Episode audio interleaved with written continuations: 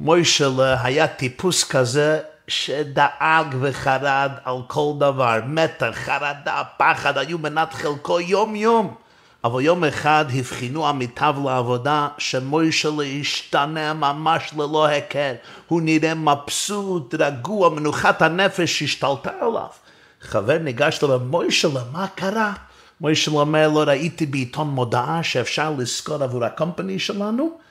פרופשיונל ווריור, דואג מקצועי, משלמים לו והוא יושב כל היום במשרד והג'אב שלו זה לדאוג על הכל, כל הבעיות, כל התסבוכים, כל המבוכות, כל האתגרים, כל הבילס, הוא דואג עבור הכל. זהו, מאז שהכנסתי אותו למשרד, אני כבר לא דואג.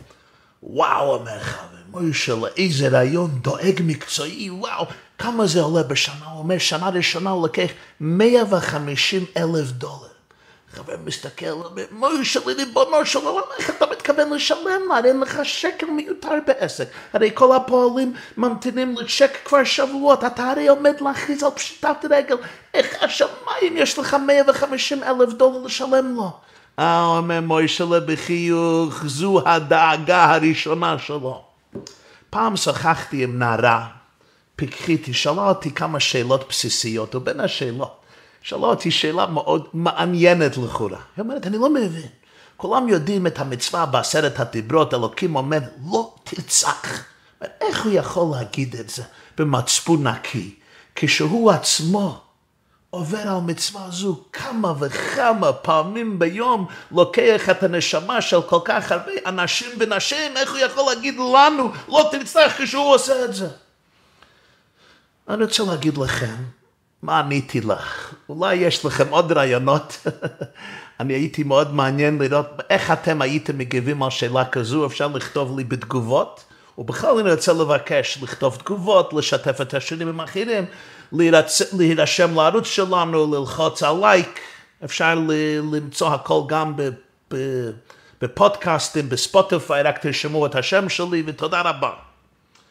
אבל עוד מעט ניגש למה שהשתדלתי לשתף איתה עם הנערה הזו לפני כמה שנים זה היה.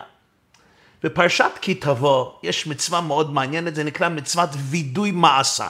בקיצור נמרץ, כל חקלאי, כל בעל הבית של שדה או פרדס בארץ ישראל כידוע, חייב ליתן אחוזים מסוימים של התבואה של הפירות לעניים, לגרים, ליתומים, לאלמנות, לנתקעים, לכהנים, ללוויים שלא היה להם חלק בנחלה בארץ, להביא חלק לירושלים. לאחרי שלוש שנים היהודי היה צריך להבטיח בשנה הרביעית של שנת השמיטה שהוא ביער את המעשרות, כלומר שהוא העניק כל האחוזים של התבואה שהיה חייב לתן לעניים, ליתומים, לאלמנות וכולי וכולי. ובשנה הרביעית, בזמן של פסח, היהודי הזה היה נותן הצהרה לקדוש ברוך הוא על מה שעשה. וזה הצהרה זו נקרא וידוי מעשר שהיה עושה בדרך כלל בזמן תפילת מנחה של יום טוב האחרון של פסח בשנה הרביעית לשנת השמיטה. נוסח הווידוי המרתק הזה מובא בתורה, בפרשת כי תבוא. היהודי אומר לאלוקים במילים האלה, ביערתי הקודש מן הבית, וגם נתתיו ללוי, לגר, ליתום, לאלמנה, ככל מצוותך אשר ציוויתני. לא עברתי ממצוותיך ולא שכחתי. לא אכלתי בוני ממנו, לא ביארתי ממנו בטמא, לא נתתי ממנו למת. שמעתי בקול השם אלוקי, עשיתי ככל אשר ציוויתני. השקיפה ממעון קדשך מן השמיים וברך את עמך את ישראל ואת האדמה שנתת לנו כאשר נשבעת לאבותינו ארץ זבת חלב ודבש. זה ספר דברים, פרק כ"ו, פסוקים י"ג, י"ד וט"ו. נו, כל הפרטים מובנים, זה וידוי מאוד מרתק ומעניין. יהודי אומר לבורא עולם בפה מלא, עשיתי ככל אשר ציוויתני. לא עברתי, לא שכחתי. כל הפרטים לכאורה מובנים. הוא אומר, עשיתי כל המצוות, לא עברתי ממצוותיך, לא אכלתי בעוני, לא ביארתי מזה כשהייתי טמא, לא נתתי ממנו למת. רש"י מפרשים מסבירים שלא השתמשתי בזה לקנות ארון ותכריכים למת. אבל יש פרט אחד לא מובן, הוא אומר, לא עברתי ממצוותיך ולא שכחתי. מה הוא לא שכח? מה לא שכחתי? הרי מובן שאם הוא ביער את הקודש מן הבית, אם הוא העניק את כל האחוזים של התבואה והפירות לאלה שנזקקו לכך, ודאי הוא לא שכח את זה. ודאי הוא לא שכח, הרי הוא אומר, ביארתי הקודש, נתתי ללוי, לגר, ליתום ולאלמנה, לא עברתי מצוותיך, מה זה לא שכחתי? מה הוא, מה הוא לא שכח? הוא לא אומר, מה לא שכחתי? אז רש"י אומר, לא שכחתי מלברך על הפרשת מעשרות. אני לא שכחתי לעשות ברכה. לא רק שהענקתי את זה להלוי, להכהן, להגר, ליתום, לאלמנה, הבאתי לירושלים, נכון. אבל אפשר לעשות את זה, אבל לשכוח, לעשות ברכה, לברך. הרי יש ברכה. הרש"י לוקח את זה ממשניות, מסכת מעשר שני, פרק ה' משנה י"א. לא שכחתי, לא שכחתי מלברכך או להזכיר שמך עליו. ויש סוגיה בגמרא ברכות דף מ' על עניין זה. הברטנורה מסביר שם במשנה, יש ברכה. ברוך אתה השם, ברוך אתה השם אלוקינו מלך העולם אשר קדשנו מצוות וציוונו להפריש תרומה, להפריש מעשר ראשון, מעשר שני, מעשר עני. על פדיון מעשר שני יש מצווה, יש מצווה הפרשת חלה. על כל אלה יש ברכה. לא שכחתי מלברך. פה לכאורה יש שאלה גדולה שהמפרשים שואלים. מתי נתקנו הברכות שאנחנו עושים? לפני שאני, אנחנו עושים מצווה, אנחנו מברכים. לפני שאני מנענע את הלולב ואת רוג שלי, אני אעשה ברכה של ראשון במצוותיו וציוונו על נטילת לולב. לפני שאני מניח תפילין, אומר ברכה של ראשונו וצוות ודבנו להניח תפילין, על מצוות תפילין. אותו דבר על טלית להתעטף בציצית. אישה מדליקה נרות שבת, לפני זה היא אומרת ברכה של ראשונו להדליק נרות של שבת קודש. כל הברכות האלו, מתי הן נתקנו? אותו דבר ברכות הנהנה. לפני שאני אוכל תפוח, אני אומר, ברוך אתה השם, כן המלאכום, בורא פרי עץ. תפוז, בורא פרי עץ, נאכל גבינה, חלב, שהכל נהיה בדברו. שותה יין, בורא פרי הגפן וכולי וכולי. כל הברכות נתקנו על ידי חכמינו, זיכרונם לברכה, מדברי סופרים, על ידי אנשי כנסת הגדולה. בהתחלת בית שני, כפי שהרמב"ם מעריך ביד החזקה בהלכות ברכות.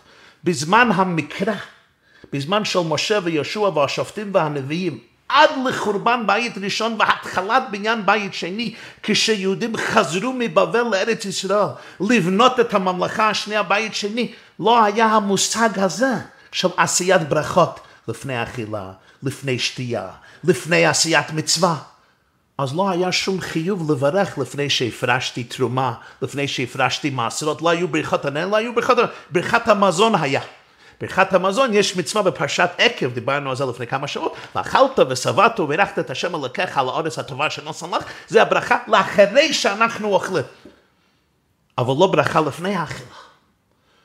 אז איך חז"ל, משנה במעשר שני, גמרא, רש"י, המפרשים יכולים להגיד, ולא שכחתי, מה זה ולא שכחתי בחומש? לא שכחתי זה לא משנה, זה לא גמרא, זה בחומש. נכתב על ידי משה רבינו. מה זה לא שכחתי, מה לא עברתי בצורכי, לא שכחתי, לא שכחתי מה? לא שכחתי לעשות ברכה. כל המושג של ברכה לא היה קיים אז. ואף אם תרצה לחדש שהייתה איזה ברכה מן התורה שהיהודים היו עושים לפני שנתנו תרומה, מעשה, צדקה. ראשית, לא מצינו חידוש זה בשום מקום. וגם, אפילו אם זה נכון, מה נשתנה פרט זה של הווידוי לאמרה בלשון לא שכחתי ולא להגיד בפירוש. לא הפרשתי ולא ברכה, תגיד בפירוש. כל שאר הדברים הוא אומר בפירוש, הוא אומר, לא אכלתי בעוני ממנו.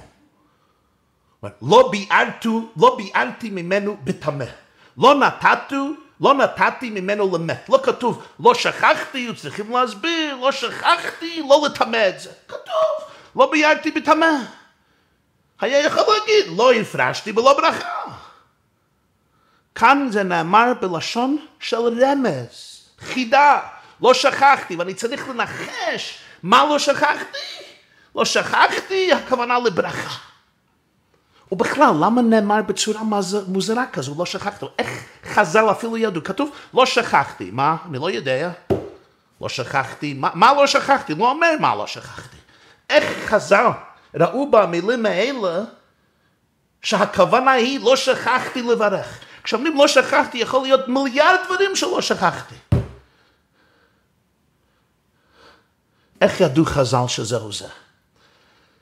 יש מפרשים שמסבירים, ודאי לא היו ברכות אז, ודאי לא היו ברכות. החכמים תיקנו הברכות, אבל סמכו את עצמם על המקרא הזו. כלומר, הם מצאו מקור בחומש לעניין של ברכות, וכך זה סוגיה בגמרא, ברכות דף מ'. נכון, אבל צריך ביור, התורה הרי אומרת לא שכחתי.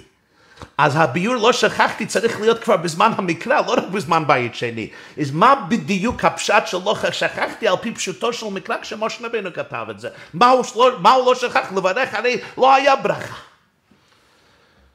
אחד מגדולי ענקי החסידות בפוילן היה יהודי בשם רב לייבלה אייגר. הוא היה בנו של רב שלוימה לאייגר, שהיה בנו של רב עקיבא אייגר. רב עקיבא אייגר היה אחד מענקי הדור. הוא היה הרב של פויזן בפוילן. ולא היה בן רב שלוימה, רב שלוימה היה בן רב לייבלה. רב לייבלה נולד בשנת 1815, תקע"ו, 1815. והוא נפטר בגיל 73 בשנת תרמ"ח, כ"ב שבט, תרמ"ח, תרמ"ח זה 1888, 1888. כמו אבא שלו, מתחילה היה מנגד גדול לתנועת החסידות. אחר כך הוא התקרב לאחד מענקי החסידות בפוילן, רבי מנחם מנדל מקוצק, האדמו"ר מקוצק, רבי מנחם מנדל מורגנשטיין. ולתלמידו של האדמו"ר מקוצק, הרבי מאישבצה, אישבצה זה גם עיר בפוילן, רבי מרדכי יוסף ליינר, שמפורסם מאוד בספרו החסידי מי השילוח.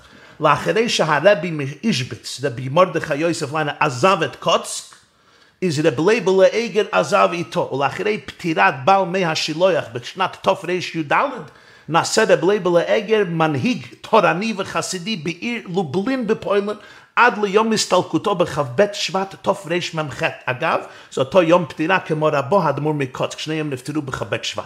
אחד מהתלמידים הכי מפורסמים של רבי לייבל אייגר היה רבי צדוק הכהן מלובלין, שגם מילא מקומו בלובלין לאחרי פטירתו, עד לפטירתו של רב צדוק בשנת תר"ס 1900, 1900. אחר כך בנו רב אברהם אייגר מילא מקומו.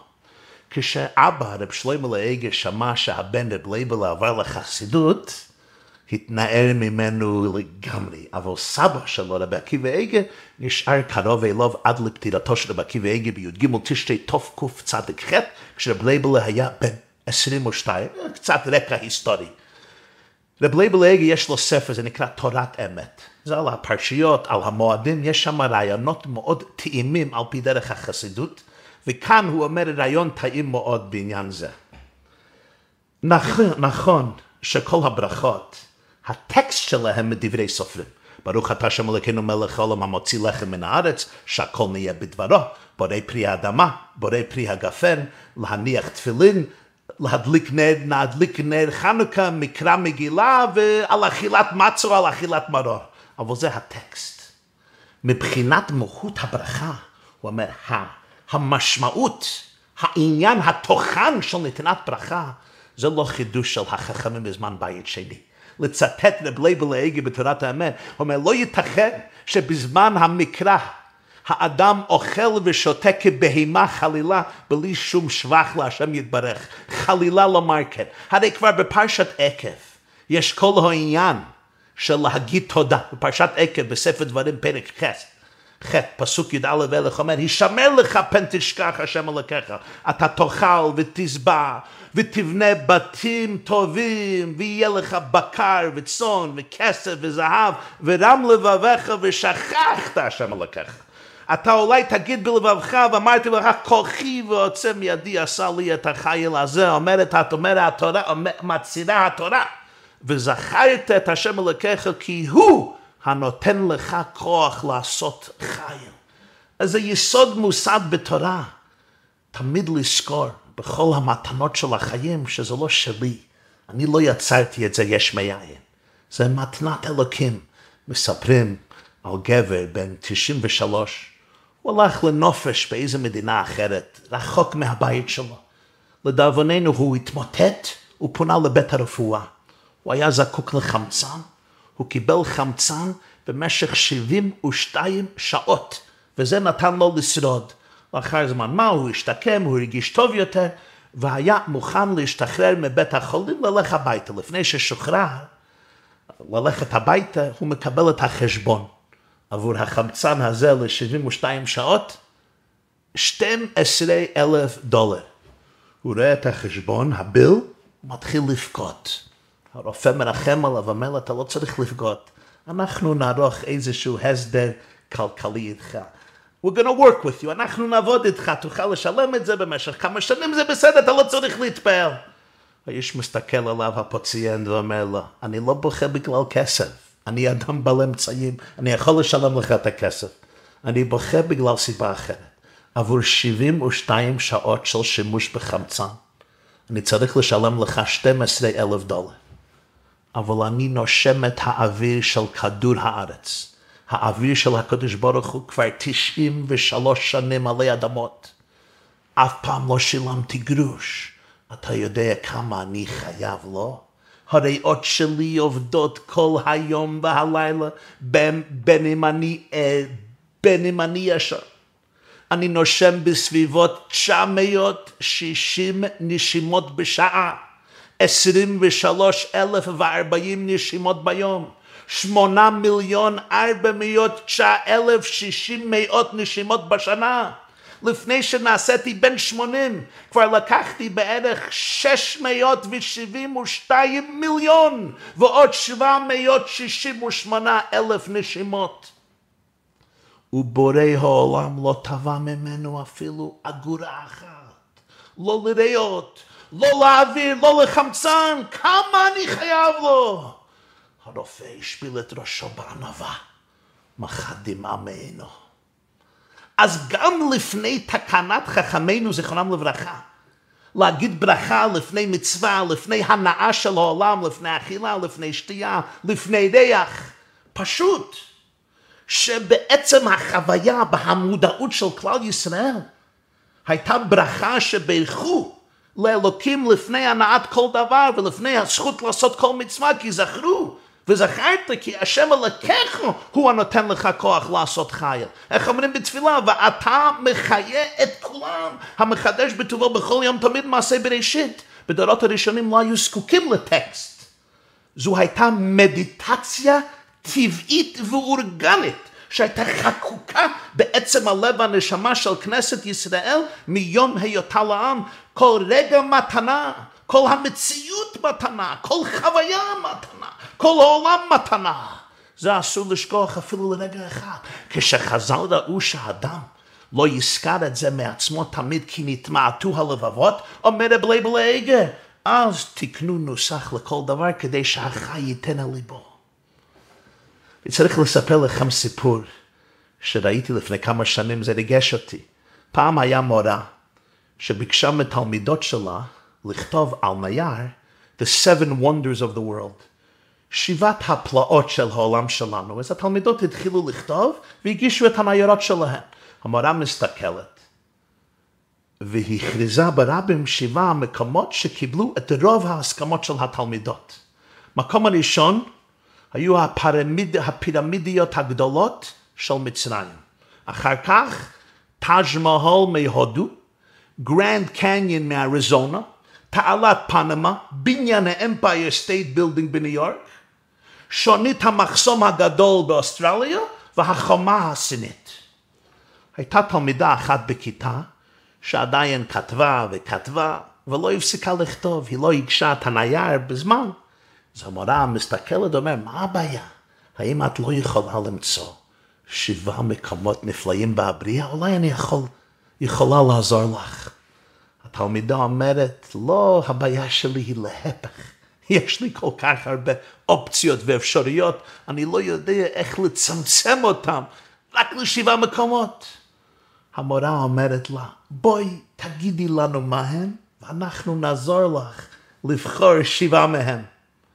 בכל שקט, מלא שלווה ומנוחת הנפש, התלמידה פונה להמורה, לכיתה, והיא אומרת ככה, אצלי שבעה הנפלאות הגדולות של העולם,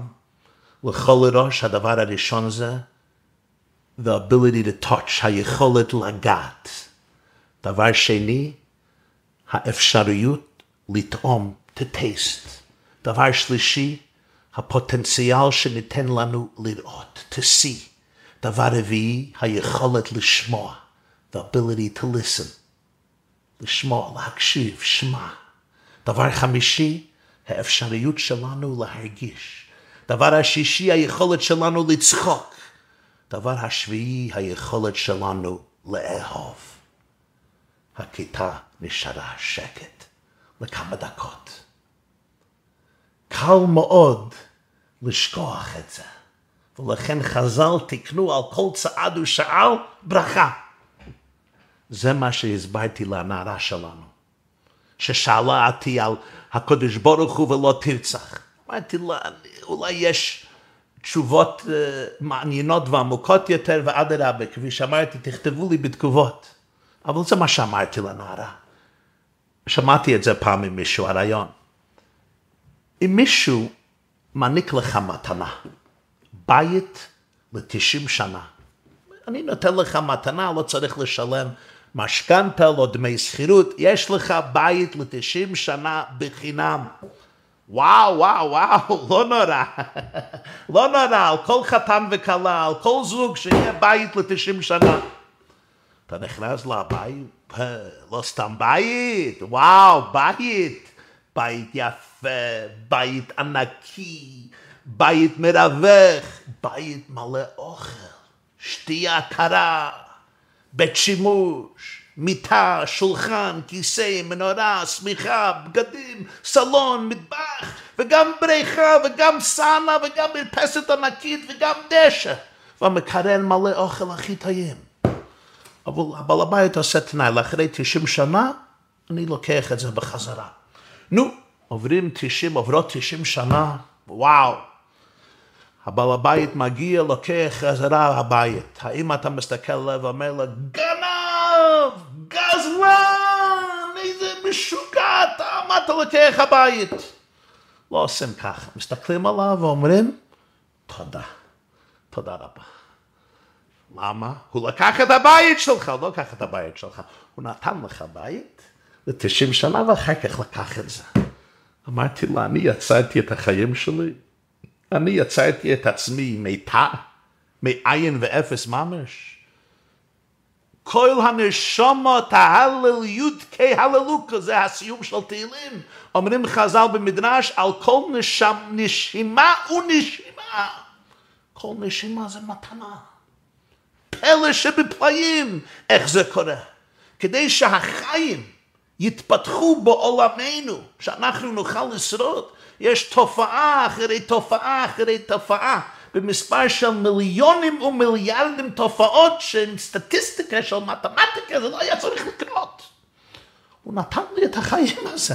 הוא נתן את זה לשנים קצובות לכל אחד ואחד כפי הקצוב. אה, עכשיו נחזור לענייננו. אז כשאדם כשאיש או אישה זכו לסדר, לפרדס, לכרם, להפריש תרומות, מעשרות, לעניים, לגרים, ליתומים, לאלמנות, לכהנים, ללוויים, להביא לירושלים, בוודאי נתן לליבו, כי הבורא נתן לה כוח לעשות את החיל הזה, וזו הייתה הברכה להפרשת מעשרות. אז כשיהודי אומר לא שכחתי, מה הוא לא שכח? לברך ולהפרוש מעשרות, הכוונה זה לא הטקסט, אז לא היה טקסט. כללות המושג של ברכה והודאה. לכן הם ראו את זה במילה לא שכחתי.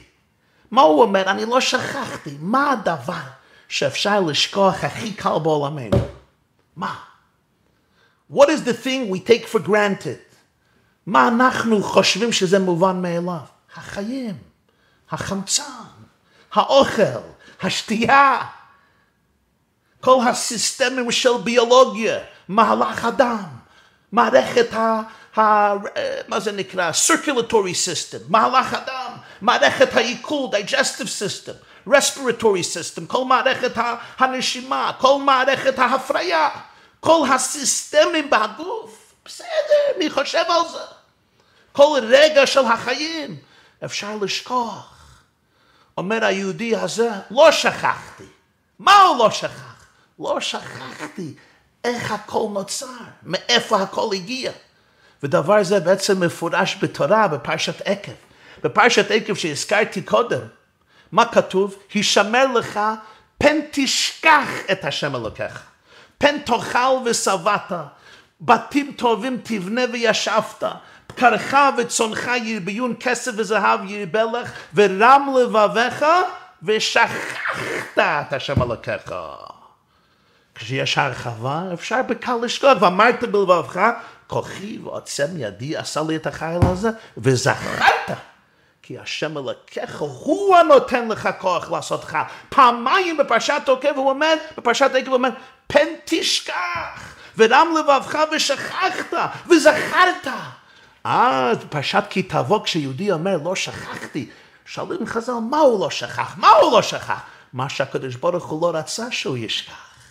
שלא תשכח את האהבה בינינו, שלא תשכח שבניתי עולם מקסים ונפלא כזה בשבילך. אני רוצה להשתשי איתך, אני רוצה שיהיה לנו יחס. אני רוצה שבכל רגע ורגע נהיה ביחד, בגוף ובנפש ובמודעות. אני לא רוצה שתשכח מאיפה כל זה, אני לא רוצה שתשכח האהבה, אני לא רוצה שתשכח שאנחנו מאוחדים ושהאהבה והקשר בינינו היא אבסולוטית ואינסופית. חייב אדם לומר, בשבילי נברא העולם, אני עצרתי את זה בשבילך. על זה אומר היהודי, לא עברתי ממצוותיך ולא שכחתי. אלוקים אומר, פן תשכח, ודם לבביך ושכחת. כוחי ויוצא מידי עשו לי את החיל הזה. אני לא שכחתי. מה לא שכחתי? אומרים חז"ל, מה לא שכחתי? לא שכחתי לברך, לא שכחתי להודות. היה חקוק על ליבי הפסוק וזכרת כי הוא הנותן לך כוח לעשות חיל. זהו הברכה, לזכור מי הוא הבעל הבית ולהודות לו. הייתי פעם בברזיל, הוזמנתי לדבר למאות יהודים בני נוער צעירים שמסיימים תיכון וצריכים לבחור קריירה בחיים. אז סיפרתי להם סיפור כזה. היה רופא חדש יהודי שהגיע לעיר. הוא חשב שיהיה לו פרנסה בקלות, רופא זה בשעה מכובדת. לדאבונו, יש המון רופאים חשובים בעיר, הוא לא יכול לפרנס את עצמו. הוא מתייעץ עם הרב, הרב היה יהודי חכם, מתוחכם. מה אני צריך לעשות? איך אני מוצא פרנסה? יש המון רופאים. הרב אומר, אני אגיד לך, תכניס מודע לעיתון שיש רופא חדש מומחה בעיר. כל מי ש... יצלצל לך כדי להזמין טור, אז כל אלה שרוצים טור, תכניס אותם לאותם עשר דקות במשרד. ככה שכשהם יבואו הם יראו הרבה אנשים במשרד והם יחשבו שאתה עסוק מאוד. עוד דבר, כשאתה הולך ברחוב ומישהו אומר לך, שלום, בוקר טוב, מה נשמע? שבת שלום. תסתכל על השעון ותגיד לכל אחד, sorry, אני לא יכול לדבר איתך, אני צריך לרוץ למשרד, אני עסוק במאוד, יש המון פוציינטים שחייהם בסכנה ואני צריך לטפל בהם. ככה תתפרסם, כך הוא עשה, הכניס מודעה לעיתון, מישהו צלצל לו אחרי שבוע, הוא מת להגיד לו תבוא מיד, לא היה לו שום בן אדם, אבל הוא התאפק. אומר לו, תבוא בשלושה חדשים ביום שני בשלוש ורבע שעה. שני חדשים, כן, אני עסוק מאוד. ובאותו יום כולם הגיעו והרופא רץ ממשרד זה למשרד זה. בכמה שבועות התפרסם בכל העיר, וואו, וואו, וואו, הגיע הרופא, אין כמותו בעולם. כל בן אדם שפגש ברחוב, הוא אמר, אני לא יכול לדבר, אני צריך להזדרז. הוא הצליח, חבל על הזמן היהודי הזה, נעשה גביר אדיר, נגיד בעמיו, עשיר גדול. אחרי כמה שנים הרופא מטייל ברחוב, ומי בא נגדו? הרב. הרב פגשו, אומר לו, בוקר טוב, כבוד הרופא, אני רוצה להתייעץ איתך לרגע. לאשתי יש כאבי ראש גדולים, migraines, מה עושים? הרופא באינסטינקט הבריא, מה הוא אומר לו? מסתכל לשון, כבוד הרב. אני לא יכול לדבר ככה ברחוב. אני עסוק. I'm a busy man, אין לי פנאי לדבר ככה ברחוב. אלפים, אלפים ממתינים עליי. צריך לצלצל במשרד, להזמין תור, לבוא, לשלם, לא מפסיקים אותי, אתה יודע, כמה אני עסוק אתה, כמה אני עסוק. הרב מסתכל עליו, מחייך ואומר, רופא יקר, אף פעם לא תשכח מי אחראי לכך שאתה עסוק. כשהוא מבקש ממך כמה דקות, תעניק לו אותה.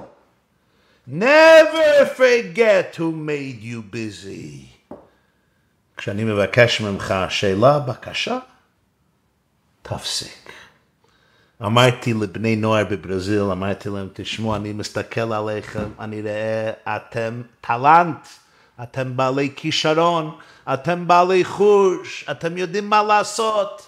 אני לא יודע איזה קריירה אתם תיכנסו, אבל אני יודע שאתם תהיו עסוקים, ואני יודע שבעזר השם אתם תצליחו. אתם תבנו בניינים גורדי שחקים, תבנו עסקים גדולים, חשובים, מקסימים, נפלאים, ואני מקווה, אני מפרגן, שיהיה בהצלחה רבה. דבר אחד אני אומר לכם, בורא העולם מבקש מעם ישראל יום אחד ללא עבודה. יום השבת לא הולכים לעבודה. ואתם תגידו לעצמכם, מה, אני עסוק. יום אחד לסגור את המשרד, לסגור את החנות, מה אתה מדבר? ועוד יום השביעי, סוף שבוע?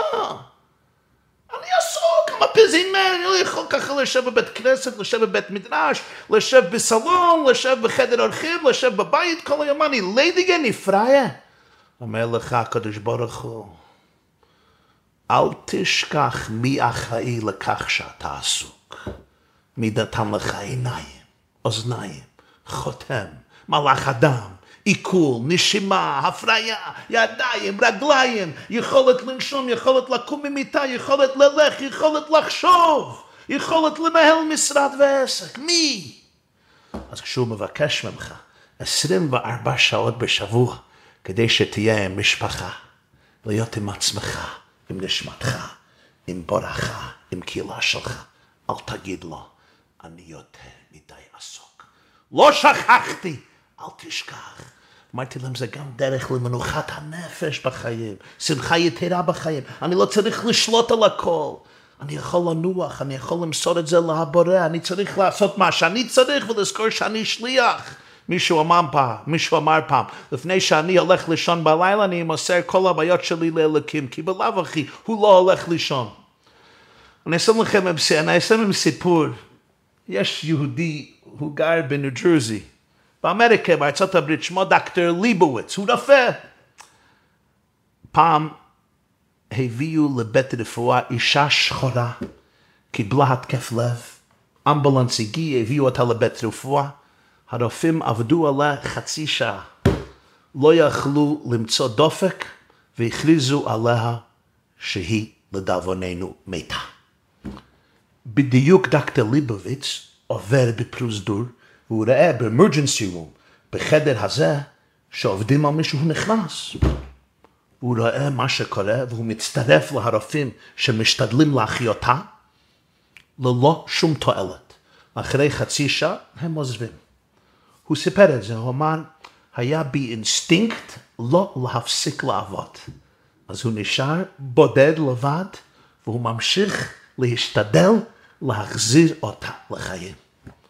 עוברים עוד 15 דקות, עוד חצי שעה, אין קול ואינו הנה, זהו, מה אפשר לעשות? צריך להגיד שלדאבוננו עבדה תקווה, האישה הזו מתה. משהו אומר לו, אל תפסיק. לאחרי 45 דקות, he got a pulse, קיבל דופק, החזיר אותה לחיים. ואחרי כמה שבועות היא השתקמה, הייתה מוכנה לעזוב לבית בית הרפואה. דוקטור ליבוביץ נכנס לחדר שלה בבית הרפואה להגיד שלום. היא בכתה, זה היה רגע מרגש מאוד. היא הסתכלה אליו בעיניים, היא ידעה מה שקרה. ידע שבגלל השתדלותו ומסירות נפשו, לא להתפעל מכל מה שאמרו אלה שמסביבו שיפסיק, בגלל זה היא חיה. ובדמעות בעיניה, האישה השחרה הזו אומרת לה, דוקטור ליבוביץ, אני שואל את עצמי, איך אני אפגין את ההכרות הטוב שלי לך? אז אני חושב כך, ודאי שבכל חגיגה משפחתית, ביום הולדת שלי, ביום הולדת של ילדים, של נכדים, ביום הנישואין, בכל החגים שאנחנו חוגגים, אני תמיד, I will make a toast, אני אגיד לחיים, מיוחד לדוקטור ליבוביץ, כי בגללו אני יכול להיות ביחד עם האהובים שלי, ביחד עם ילדות, ילדים, נכדים וכולי. היא הייתה אישה בשנות ה-60. זה פשוט.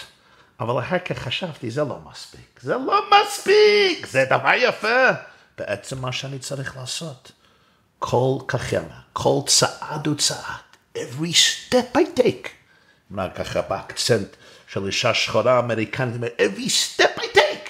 כל צעד שאני לוקח, בעצם אני צריך להגיד, Thank you, Dr. Leibowitz. Thank you, Dr. Leibowitz. Thank you, Dr. Leibowitz. הוא הודה לה על הדברים, אמרה לה שלום, ונפרדו. היא הלכה לביתה לאריכות ימים ושנים טובות. דעת ליבוביץ אמר, הוא יוצא מהמשרה, מהחדר. הוא שאל לעצמו, וואו, איזה לקח למדתי עכשיו מאישה הזו? דעת ליבוביץ יהודי אומר, זה מה שהיא אומרת לי עליי. אני לא הענקתי לה את החמצן שלי. אני לא הענקתי לה את החיים שלי.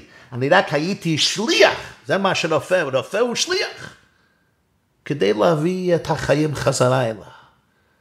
אבל אם זה מה שהיא מרגישה עליי, מה מוטל עליי? על כל צעד וצעד אני לא צריך להגיד, Thank you השם, Thank you השם, תודה רבה, תודה רבה, על כל נשימה ונשימה. תהלל יודקי הללוקה, לא שכחתי. אז קחו נשימה עמוקה.